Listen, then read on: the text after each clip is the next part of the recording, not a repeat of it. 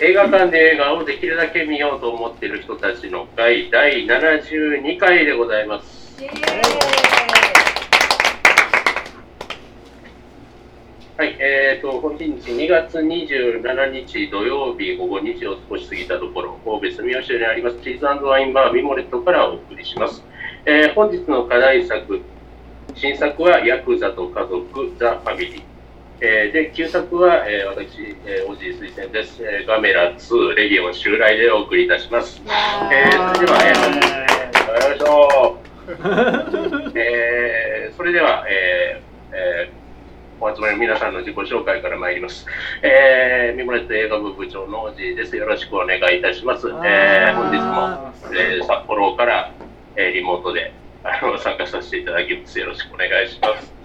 はい。えっ、と、課題作を描いて映画文化系トピックで言いますと、この後、えー実は、えークラブハウスでやります。あの、今、まあ、これがポッドキャストで言うときには、あの、もう終わってるんですけど、あの、花束をみたいな声をしたの話もクラブハウスでやったりするということで、まあ、決まったので、急遽昨日の晩見に行ってきましたというのがあったりとかですね。あとは、ワンダービジョン、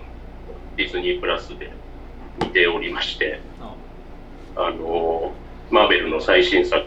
ですね、あの、原作ドラマになってますけれども、えー何かというと、こういうドラマというのはスピンオフなんじゃないかとみんな思いがちなんですけれども、全然スピンオフじゃないんですね。あの、あの何言うてもネタバレになるんで中身は言えないんですけど、あの、これからの映画にがっつり食い込んできそうな話だったりするので、見れる環境ある方は、あの、鮮度の落ちないうちに見ておく方がいいのかなと思っていたりします。えー、あとは何だろう。えー、ただ、えーと、札幌の生活も落ち着いてきたので、来月は、あの、ちょっと映画館、何作か見に行けたらなと思っております。あの、マンクが、えーシアターキノさんというミニシアターでかかったりするので、それをちょっとあえて映画館に見に行ってみようかしらと思っております。というわけで、えーよろしくお願いいたします。では、のんちゃんです。えっ、と映画を去年は見れなかったので今年はたくさん見ようと思ったら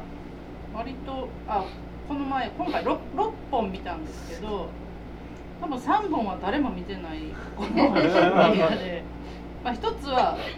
あのレディー・ツー・レディーっていう友達の旦那がエグゼクティブプロデューサーをしているっていうあの社交ダンス映画、それを元町映画館でめちゃめちゃ朝早くに、はい、見た。っていうのと昨日昨日からやったらしいんですけどなんかたまたま時間があって半径1メートルの君上を向いて歩こうで吉本のオモニバスのあなんか、まあ、なんとも言えない。なんとも言えない。友達がエグゼってい。うプロデューサーではなくたまたま時間があって見れるのがこれしかなかった。昨日ねあの筆舌を尽くしがたい。そうそう。そう。昨日素晴らしき世界を見た後にすごいのを見たんですけどまあでもその中でヨーロッパ企画の人が脚本してるやつとかあとねあのバカにしてましたけどその6本で見たら品川庄司が脚本監督してるやつがルックが唯一映画館映品画っぽい。品川白髪の方ね。名前じゃないやな。とかあってあともう一つ吉本の映画みたいですけど「プペル」です。ということで のんちゃんでした。そこそこ短く終わらせた。プペルの話をしてみんなでそういう話をしたかったけど、まあ、クラブハウス案件にもならなかったのでそれを置いときます。のんちゃんでした。よろしくお願いします。よろしくお願いします。えーとリクです今年に入ってから去年よりはなんとなく映画が見れる感じになってきて、えー今日までに3課題作入れて3本3本ですね。3本だけですけど、まあ、映画館で見れました。で、えー2月の20日にあの「素晴らしき世界と」あの「あの頃」っていう映画。あの松坂桃李が主演の、まあ、腹歌の映画っていうのがあってはい2本立てというか、まあ、自主的に2本立てして見てきたんですけど、えーとですねまあ、どっちも素晴らしくてで、えー、と花束の時にというか花束と同じように話したいけど多分見てへんしあんまりなと思って まあわーって言ってると。えーあの頃っていうのは原作があって原作は鶴杉美人っていう、えーとまあ、エッセイストというか、まあ、ミュージシャンですけどね、えーあの一応あらたあらかじめ決められた恋人たちよっていうバンドのベーシストなんですけどそのバンドってそんなにたくさん活動してないんで今はあの兼業主婦っていう感じなんですけどその人昔、えー、と大阪で緑っていうバンドに一瞬いてで、えー、と新生かまってちゃんのマネージャーやってて。でまあ今は犬山神子の旦那に収まってるんで。なかなかいろいろ多いな名前が全部あとあ途中で後藤真理子の旦那っていうのもあるんですけど。後藤真理子は後藤真理子はちょっとこの間も説明が説明がそそれだけでも大変なんで。四つ四つアウトこの間燃えてました。燃えてました。投下してました。ね自分でやってました。ねでまあとりあえずそういう大変な人とまあいうとであのまあ大阪で0年代というかその頃にまあなんかあの南の方とか中心やと思うんですけどなんかこうえっ、とすすごい scum な感じのバンドのシーンがあってその中の人なんですよ。で、えー、と僕2009年頃に味園の頃味園のビルちょっとうろうろしてたことがあってでその,、えー、とその原作者の人がまああのあのハローハロプロオタクのグループをあの大阪の南の方で作ってて、まあ、その時の話なんですね。で出てるメンバーの人がなんかあのまあえー、と分かる人どこまでいるか分かんないですけどあの赤犬のバンドのメンバーが2人ぐらいおったり。そうなんや。そうなんや。であとだからその頃日本橋であのジャングルっていうちょっとマニアなビデオショップみたいなのがあったんですけど、まあ、そこの店員の人とかあのあのみそのゼリギバであのたまたま隣り合ってちょっと話したことあるあの西野さんという人とかあの割合割合知ってるというかあの自分的にもあの頃感のある あのそういうところの話だったんであのいろいろ語りたくてたまらないんですけど、まあ、別にあの名刺並べて終わる感じなんで、まあ、まあそういうで で、まあ、とりあえず映画としてはね、えーとまあえーどういうんでしょうねそんなにあの過度にノスタルジックにならずなんか青春が終わっていくみたいなそういうよくあるお涙頂戴にもならず、えー、といい感じの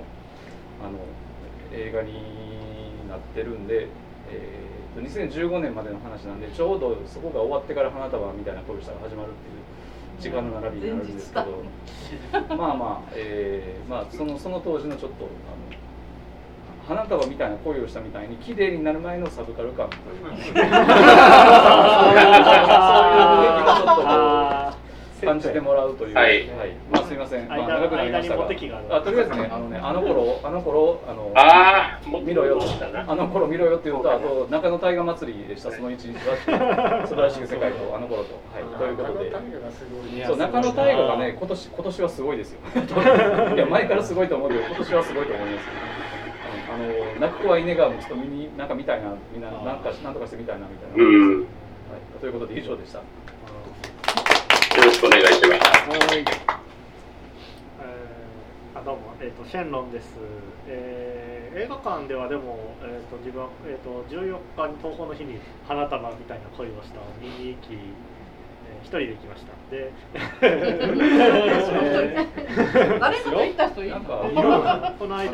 ーといける人いますか？今今れダメでしょ今今ねあの仕事終わりに映画に行くっていうルーティンができないのでなんか休みの日に行くしかなくて結構そこが本当に辛いですけどおでまあそれこそ休み。でこの間の休みの日は、まあ、東宝まだ安かったんで、まあえー、とそその時にヤクザと家族を見に行ったりしました。ちなみに行ったらですねそれこそ花束みたいな恋をしたら一番かかっていてしかもめちゃくちゃ客が入ってるって状況にびっくりしました。あれはみんなどうどう見るのかと思いながら。ね、いや結構いましたよ、うん。いやあのいや本当に。なんかねそういうことを考えたりもしました。であとはあのこの間なんかあの思い出して、えー、とあの職場の近くに、まあ、韓国料理屋があってそこであのチャパグリセットを売っていたんですよ。で、まあ、チャパグリあ食ってみたいと思って、まあ、うん。チャパグリをこう作って、うん。あのお肉も添えてですねこの間食べたりしながら、まあ、食べたらやっぱパラサイト見るよねチャパグリを、まあ、パラサイトを見てたんですがあの初めてあの吹き替えで見たんですよえはいはい。おネットフリックスの吹き替えの方ですね。で見たんですけどあれで見ると結構あのセリフのニュアンスってあこんなに違うんだっていうことです。まああの吹き替えが過剰にやってる可能性も若干あるんですけどあのうん。特にあの奥さんのあの英語使いの語り方っていうのがあのあのきうん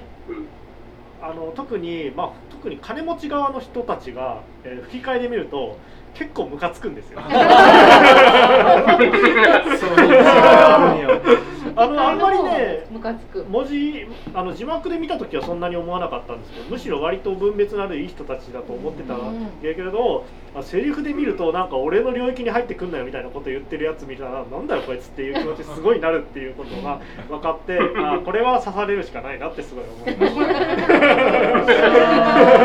あーそうなんや。だからなんかねやっぱりねあの前帰ったんですけどあの鼻につくんですよ。上の上のやつらも。で,、うん。で上のやつらは上のやつらで下のやつらは鼻につくって言ってるんで、お互いがお前らは鼻につくんだよって言い合って最終的にぶつかれるっていう話なん。だなということを思ったりしました鼻につくっていうか匂ってるって言ってました。ねもうもう一方 一方は感情的で一方は物理的な問題 です、うんということを思ったりしましたっていう感じです。ではよろしくお願いします。よろしくお願いします。えー、りょうです、えー映画やっぱり冷凍ショーやってないんでなかなか見れなくて。あそうか。そう。なるほど、関西は今やってない。あ札幌はやってるんよね。宣言なしや。やってまして。明日明後日からは多分解禁されるやろうって今日う映画ん。の映画館見てたら出てたんで。9時までじゃん。ああ、その様子だからもうちょっといけるんでプラスするやろうって映画館出てました東宝とか。なのでもうちょっと見れるかな思うんですけどだから見れてなくて課題の3作品課題のあそうだね。2作品今プラス三作品1ガメラも映画館で見れたんで。すごい。で、うん。だからもう1個しか映画見てなくてそれがえっ、とはい。あの今年一クソタイトルな邦画っていうえっ、と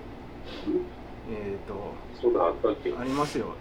どん底作家の人生に幸あれえー現あ代はーはい。はい。「 The Personal History of David」っていうデイビッド・コパフィールドのやつで僕原作全然見てないです実は読んでないんですよでディケンズのやつ見てないんですけどだいぶ内容変えてるというか登場人物のその人種をもうごちゃごちゃにしてるらしくて舞台とかではよくあるけど映画でそれをしてはってほんまに面白かったですこれ。あのなんでこんなクソ放題つけたのかようわからん。もうちょっとまだもな宣伝してくれたら内容すごく良かったんであの多分放題で映画好きな人も多分見てはらへんと思うんで、まあない。ととはいえデイビッド・コバーフィールドと言われて見るかと言われるとそれはそれで。でも映画見てほんま原作読みたくなるような感じの映画でした。うんなんかそれこそあの「ストーリー・オブ・マイ・ライフ」と同じような古典をきれいに現代風にしてはるっていうやつやったんですなのでなるほど。まあもうやってないですけどまたソフトとか、ね、配信とか出たら見てほしいなっていう映画でした。うん。それしか見てないんでそんな感じです。よろしくお願いします。うん。よろしくお願いします。えリリアンです。仕事はね5時に終わるので、えっと、映画館の大体最後の回が今5時半とかですね。ほんで8時前ギリギリに終わるんで、まあ、1本はなんとか見ようと思えばあの仕事10分ぐらい早くそっと抜ければ 見れるんでポツポツっと見ててでもなんかこうその見たい映画が大体時間が決まっててそんな都合よく5時半とかにやってくれなくて朝だけとか、えほんまやったら0時もっと遅い時間にやってるような映画が多くて案外映画館には行けるはずやねんけど行ける時間に見たい映画がやってない状態で、えー、とちょっと結構いろいろ息苦しい感じですけど早く映画見れる。映画館はねやっててもいいと思うねんけどね私。誰も喋らないし。そうんほんまにと思うんですけどそんな女子高生みたいな人でもさうん。予告編が終わったらね。そう。あの喋ってないしかも映画館夜の映画館なんてそれ鬼滅とかも夜中子供来ないしあの夜中映画館来る人そんなにいついてもガラガラやのに、なんでやという怒りでいっぱいです。で最近見た映画はポツポツと言ってもまあ例年並みぐらいには見てるんですけど、えっと、今月入ってから見たのは、えっと、これもダ放題パリのどこかであな誰かとやったかパリのあなたのななんか 覚えられない系の 映画であの現代はままだもちろん全然違うんですけど2人の男女が出会うまでを書いてて書いてる映画で、えー、とこれねすごくあのそのダ放題に騙されずに見るといい映画なんですけどえー、パリのどこかであなた。それや。あはい。なんかね既視感があるなと思ったら、えー6年前ぐらいに、えっと、アルゼンチン？南米でうん。それがあブエノスアイレスや。でこれがまたダ放題なんですけどブエノスアイレス恋愛事情っていう映画がありまして まあなかなか。絶対見ない系の映画やねんけど見たらよかったんですよ。でそれもやっぱね2人の男女が近くに住んでるのにお互い知らないままででそれぞれの人生が書かれてで最後出会うみたいな感じでちょっと似た構造でね。で、えっと、パリの方は2人ともセラピストに別々のセラピストにかかっててで1人は不眠症で1人はえっとなんていうのその逆でぐちゃぐちゃ寝てしまうっていうやつででブエノスアイレスの方は1人は、えっと、エレベーターに乗れないやったかな。で1人であの狭いところとかが嫌で1人は広いところ恐怖症というか人混みが嫌いとかいう。あー。そういう対比もちょっと似ててでどちらもすごくいい映画やのにタイトルがしょうもないっていう。なんかもうそういう映画多すぎて悲しい。で、えっと一番最近見たのは、えっと中国映画の「春光水暖春の光は川ね江戸の絵で川なんですけど水の温かいって書くやつでなんとなく見たら2時間半以上あってだいぶ長かったんですけど、えー、とちょっとこれはすごい良かったです。ポスターに「驚嘆の傑作」って書いてあるけど、まあみんなよくそういうこと書くけど ええと思ったらすごいよくってなんか第一部巻みたいなことが映画の終わりにね書いてあったんでこれ続きあるのかなって家族の話なんですけどそうあの、まあ、地味っちゃ地味でであの長回しでね人が川の周りをずっと歩いていくのだけを何分もじーっとこうそっと引きで映していったりとかしてそういうシーンが結構多いので寝る人は寝ると思うんですけどでもまあ映像すごい綺麗しあの脚本もすごくいいし役者さんも全部すごくよくって、えっと、渋い映画好きな人にはおすすめです。でヤクザと家族と素晴素晴らしき世界を2本立てで見たから 今え映画のあの映画のお酒の話とかしててまた後で出てくるけどこれしかないやろって言われた時に私は「えー、っと役所広司飲んでたっけ？それ?」とか思って。じゃあ役所広司は違ったわってなってるぐらいちょっと今 頭があの一つはなかなかいい映画で一つはあれだったんですけど。そんなに順番っちかな？順番は？順番はねあのヤクザと家族をあの先に見ました。正しであそうなそう。そう。それはあのそうじゃなかった。らそうそうあの口口直してっていうか。ら矢野剛がそうやそう。でまああのこれぐらいね質に差のある映画でも続けてみたらごっちゃになるんやなわかりました。ちょっと落ち着いてちょっと頭の中整理してえっ、と本番に入りたいと思います。よろしくお願いします。はい。えー、八です。で、今日はここに来る前に、えー、あの子は貴族っていうやつを見ました。これがね、びっくりするぐらい良かった。かなり前評判が高くてうん、それなりに期待してみましたけど、もうなんだろう、すごく良かったなというね。結構ね思ってた話とやっぱりまあ原作がどうかだったかっていうのは分かんないんだけどー結構思ったような話ではなくて、えーまあ階層の違うっていうかなやっぱりもともとのお金持ちのところと地方から出てきた女の子のこう対比みたいなところから始まる、まあ、もっとドラマチックな話かなと思ってましたけど全然ドラマチックではない。でもそれが逆にドラマっていうね感じがすごくしてもうさっき出たパラサイトみたいな感じだとさもう本当に分かりやすくてでお互いがお互いをこう結局攻撃し合いみたいな関係になってくるんだけどそういう話ではないんですよね。で、まあ、非常に2人の、えー、水原希子とそれから門脇のこの2人もすごく良かったし、えー、セリフがねこれも原作由来かどうか分かんないんだけどセリフがいいセリフがたくさんいっぱい出てきてもうそれをやっぱり、えー、噛み砕いて感じるだけでもなかなか非常に期待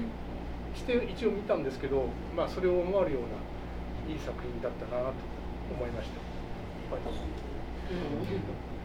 ね、なかなかやっぱり映画、まあ、全然ね今のこの私とあの女の子たちの世界で全然かけ離れてて幸せんだけど、まあ、それでもなやっぱりこう見てしまうっていうのはやっぱり映画の力ってすごいなとまた改めて思いました。今日はまたよろしくお願いします。よろしくお願いします。まさ、まさなつです。よろしくお願いします。はい。あ、大丈夫です。お願いします。最近はあのリモートワークが多くなっちゃってるんですよ。なかなか家を出ないので、ネットフリックスとかあの配信系が多くなっちゃったんですけども、まあその中で劇場たまにしか行かなくなりましたけど、たまたま見たのがあの両方ともデンマークの映画一つが私の私のおじさんとあとある人人じさんはい私のおじさんっていうのはデンマークの酪農家の、えーまあ、おじさんっていうからおじさんと娘っていう、まあ、義理の娘に義理じゃない、えー、おじさんだから親戚の娘ですね、はい、その組み合わせでなんか本当淡々とこう日常の酪農生活っていうのを繰り返し映してあんまり大きな事件は起こらないんですけどもなんかすごくこう映像にこう力があるっていうんですかね非常に引き込まれるものがなかなか良かったですね。で実際にそのこの主演の女優の人のおじさんが酪農しててそのおじさんがそのまま出てるというなんか本当のドキュメンタリーな感じですね。はい。なんかそういうちょっと変わった形での映画で。でもそのおじさんがすごく魅力的っていうか初めて映画出たのかなと思うんですけど、ね、そんな感じさせないとても魅力的なおじさんでした面白かったですで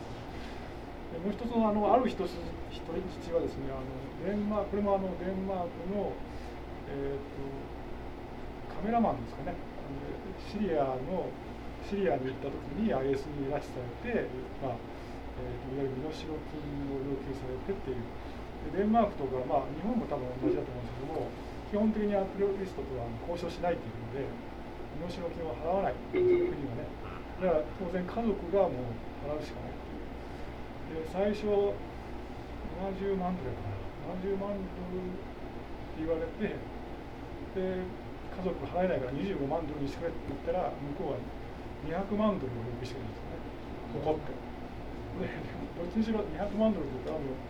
2億ぐらいですかねとても払えないので値切ったら10分にするしそうそうみたいですで国はあのこうなんていうか政府は一応相談には乗ってくれるんだけど一切お金を貸してくれなくてっていうまあでしょうがないからあの募金活動するという、まあ、そういう話だ一応実話みたいです。でまあ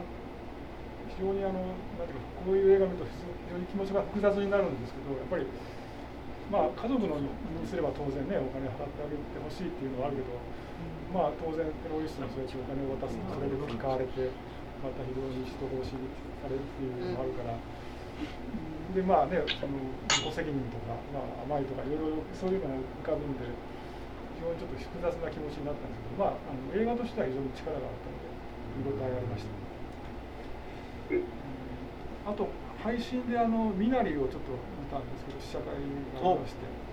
もう見たんですか、はい、であれ今年の、はい、アカデミー候補になりそうな感じで。外国語になるんですよね、えー、ね一応言葉はほとんど韓国語でしたね。でも一応アメリカ映画扱いらしくて、はい、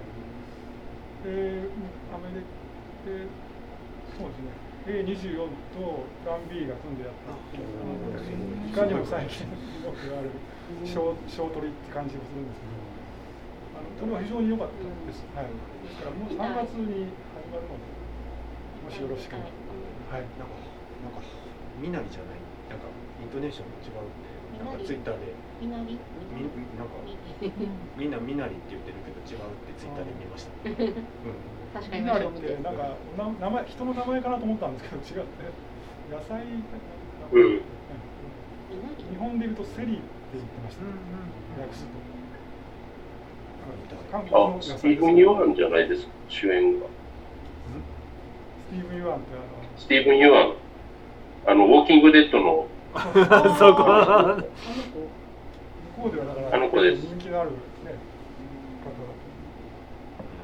方だと他の方は韓国の俳優さんが出てましたね松尾隆みたいな男前。うん。松尾隆みたいな男前って、あれですけど。松尾隆キッチュっぽいってこ日本三月あれですよ上映3月19日になってますね。うんこれは見たいやつです。よろしくお願いします。